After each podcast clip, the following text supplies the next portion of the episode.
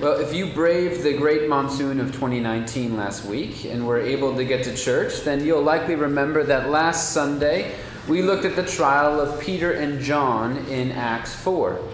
Peter and John healed a crippled man who had for years sat outside the temple at the beautiful gate begging for money. They healed him in the name of Jesus, and afterwards, Peter explained to a crowd in the temple that the healing of this crippled man is evidence that Jesus has risen from the dead and is alive and is working in this world from heaven. About 5,000 people heard Peter that day, and they believed what he said about Jesus because there was no denying that this crippled man, whom everyone knew, had been healed. But the priests and the leaders of the temple did not believe. In fact, they felt threatened by this Jesus whom Peter and John were talking about. They had pressed for Jesus' crucifixion and now Peter and John are providing evidence that he's still alive. It's a terrifying moment for the priests and the rulers of the temple. And so they threatened Peter and John to stop talking about Jesus. And they released them, sent them home. And Peter and John left their trial victorious, which is where our passage picks up this morning. They had witnessed God's ability to frustrate the plans of those who oppose him. It was the end of last week's passage, but it's worth revisiting. Look at the helpless position of the powerful. Annas and Caiaphas were present at the mock trial of Jesus that resulted in his crucifixion. And Luke tells us that they were present at the trial of Peter and John as well. They would have loved nothing more than to also silence two of Jesus' closest disciples in Peter and John, and also hide the evidence of the healed man, but they couldn't do anything. The people whom they depended upon in order to maintain their powerful position in society prevented them from doing what they wanted to do. Kill those three, and the people would have revolted against them because the people were celebrating the healing of this crippled man. But let Peter and John go on talking about Jesus, and the people would continue to become Christians by the thousands. They were in a lose lose situation, so they took their only option threatened Peter and John, hoping that their power and station in life would be enough to demand obedience. But even these uneducated and common men, these fishermen, disregarded their threats. The powerful had become powerless and pathetic, and the dismissal of Peter and John was almost a relief to their damaged pride. Peter and John left rejoicing and immediately went to their friends to tell them of their experience. They had witnessed the limits that God has placed on evil in this world. God restrains evil in this world as He restrains the oceans, telling it this far and no farther. Yes, there is great unspeakable wickedness in this world, just as the oceans and rivers from time to time flood their boundaries to wreak havoc. But in, both in the church and outside the church, the brokenness and perversion of humanity can be found, and yet it's scary to admit that we are not as bad as we would be should God ever let us always have our own way. It's a mercy that we have limitations. God restrains the power of humanity and often frustrates our plans in order to preserve his creation. Under God's divine control, evil becomes self defeating. The words of the psalmist become true. The wicked dig a pit and fall into it themselves. They lay a snare, and their foot is caught in it. Surely nothing falls outside of the control of God. And when Peter and John returned to their friends, their first impulse was to pray together. But their prayer was not one that you're likely to hear in the church prayed today. They did not pray that God would protect them or keep them from future arrest. No, they prayed two things. First, they reminded themselves of the sovereignty of God over all things, even their very lives. God is like an umbrella fully extended over the universe. Everything that happens in the universe takes place under Him. And then they prayed for the boldness, under His sovereignty, to continue preaching Jesus despite the threats made to their lives. They prayed for the confidence to practice self abandonment for the sake of Jesus under the sovereignty of God. It was the death and resurrection of Jesus that inspired them to pray in this way.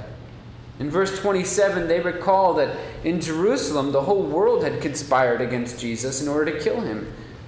But, when they make, but then they make the most profound statement in verse 28 For in verse 28, they declare that the world was only acting in accordance with God's plan. Herod and Pilate, the Jews and the Gentiles, all conspired together eh, to put Jesus to death according to the very plan of God. While Satan was celebrating his victory at the very same moment, God was pleased with how his plan was taking shape. Even the death of Jesus Christ, which appeared to be out of control, was under God's control. And as the apostles prayed, they turned to Psalm 2 as a, a guide to their understanding of God's sovereignty in the life of not only Jesus, but also all those whom he loves. Psalm 2 opens with the nations wildly stamping their feet and throwing their head around like a horse chomping the bit that God has placed in its mouth. Humanity rages against God, and in a section of the psalm not quoted in our passage this morning, our plans to cast off the restrictions and limits of God, that God has placed on us are exposed. Ever since the Garden of Eden, we've believed the lie that humanity is only free if there are no restrictions. But rise above the limits that set on humanity, and what you get is not freedom but chaos. A river that rises above its, blank, uh, above its banks is a flood. A whale that leaves the water will suffocate. Humanity that tries to be divine is only flirting with death. Jesus comes and he preaches repentance. Humble yourselves before God and he will raise you up. Accept your position as God's creation with all its limitations and restrictions, and only then will you be made free. But humanity put the Son of God to death in order to silence him. We didn't and still don't want to hear anything that would suggest that we are not independent, self sufficient, self defined creatures. Over all this, uh, over all this raging, the psalm tells us that God the Father shakes his head and laughs. He who sits in the heavens laughs, the Lord holds them in derision. For in our blind fury, we did not realize that Jesus' death proved his point. Jesus humbled himself to the point of death, even death on a cross. And for this reason, God raised him up from the dead and lifted him into the heavens and gave him the name that is above every name so that the name of Jesus every knee will bend in heaven and on earth and under the earth, and every tongue confess that Jesus Christ is Lord. When Jesus died, when he lowered himself, he was made all the more powerful, for he now lives beyond the reach of death. And in this divine act of love, he won our hearts for himself. We were his enemies. We opposed him because he told us that we would find life only when we died to ourselves. That's craziness to our ears. But He died for us, and He made us alive. Jesus made us His brothers and sisters, sons and daughters of the living, sovereign God. And through faith in Him, we died. And when He was raised, we were also raised to new life. But the life we now live is no longer our own, it's His. We belong, body and soul, in life and in death, to God and to our Savior, Jesus Christ. From beyond the grave, Jesus now works through us to continue his work on earth. And he has rendered those who still oppose him and his church in this world as powerless as the priests and Sadducees were when they threatened Peter and John to no longer talk about Jesus. Or else what? The Christian, under the providence of God, can boldly say, to the face of anyone who attempts to stop us from carrying out God's will on earth as it is in heaven. Nothing in this world can take us out of the hand of God our Savior. Nothing. Satan thought he had won that dark day in Jerusalem, but he only made himself powerless. He can only scratch and harm our bodies, but both our bodies and our souls lie in the hands of God our Creator. It was a result that Satan did not see coming when he entered into Judas and led him in the betrayal of Jesus, but God did. And herein lies a great comfort for the Christian.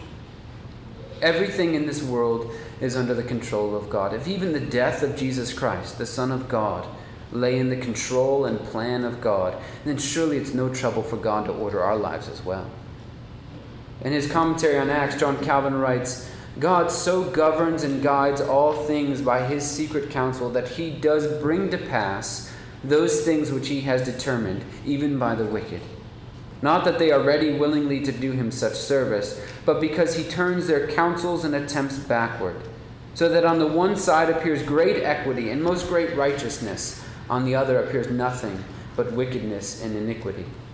What Calvin is saying that is that God is able to order absolute everything, even the wicked intentions of humanity, to accomplish his purposes in this life.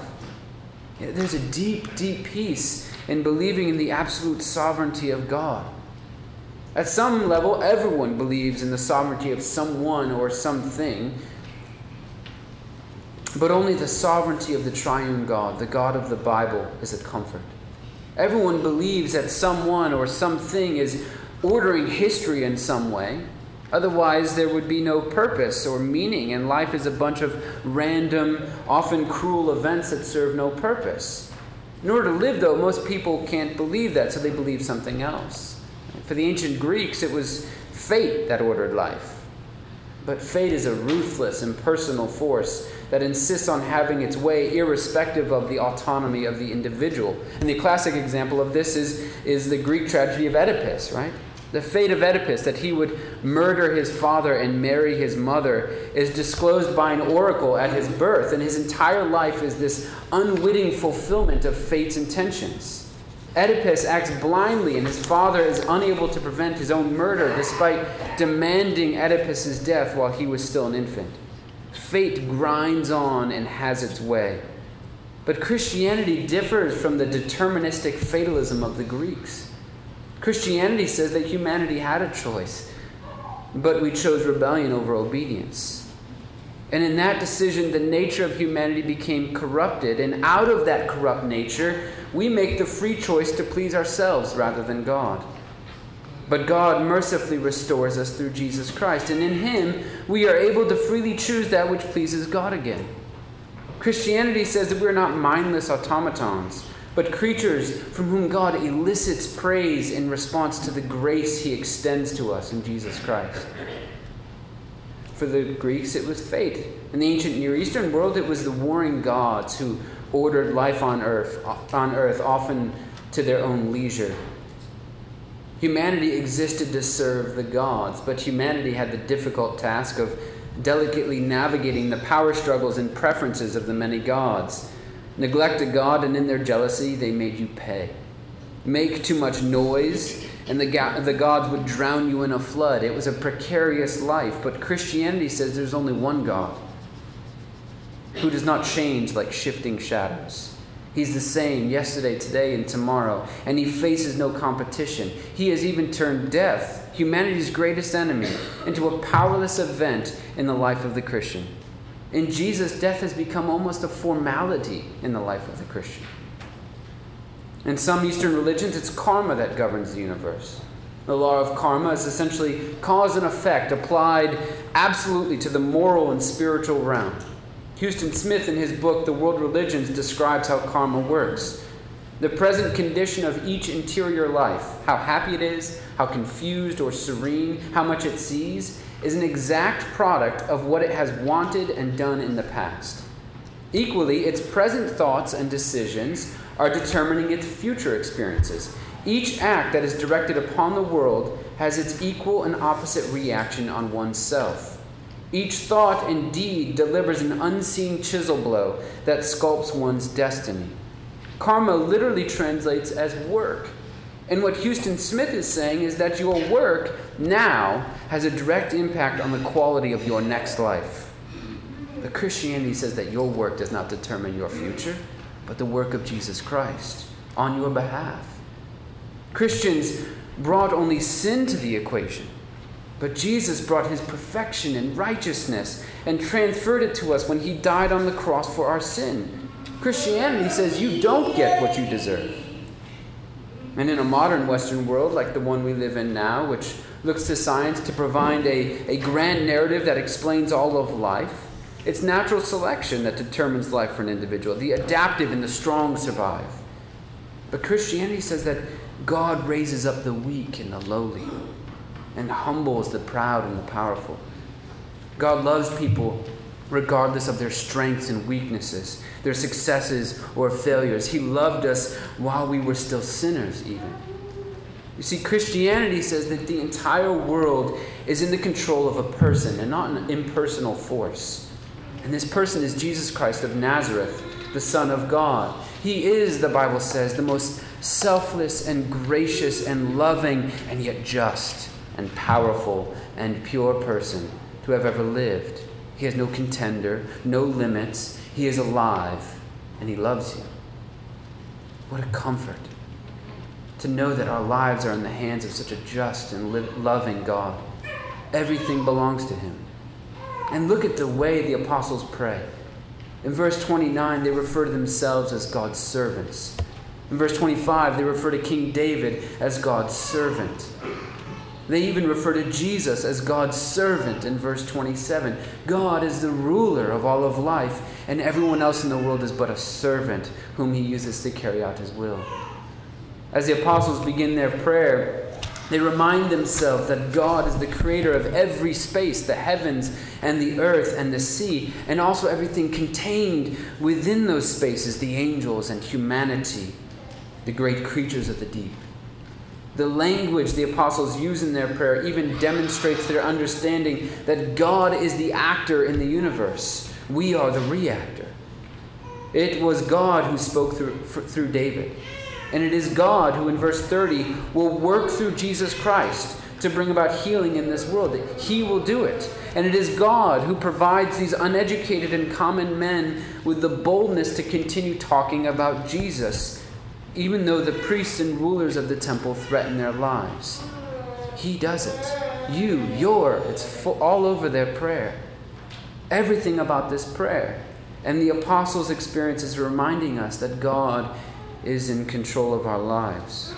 Even when things seem so utterly out of control, He is in control.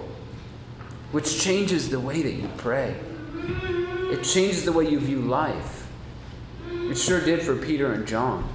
You know, if you believe that all of this life is in God's control, you stop praying for comfort and you start praying for faithfulness.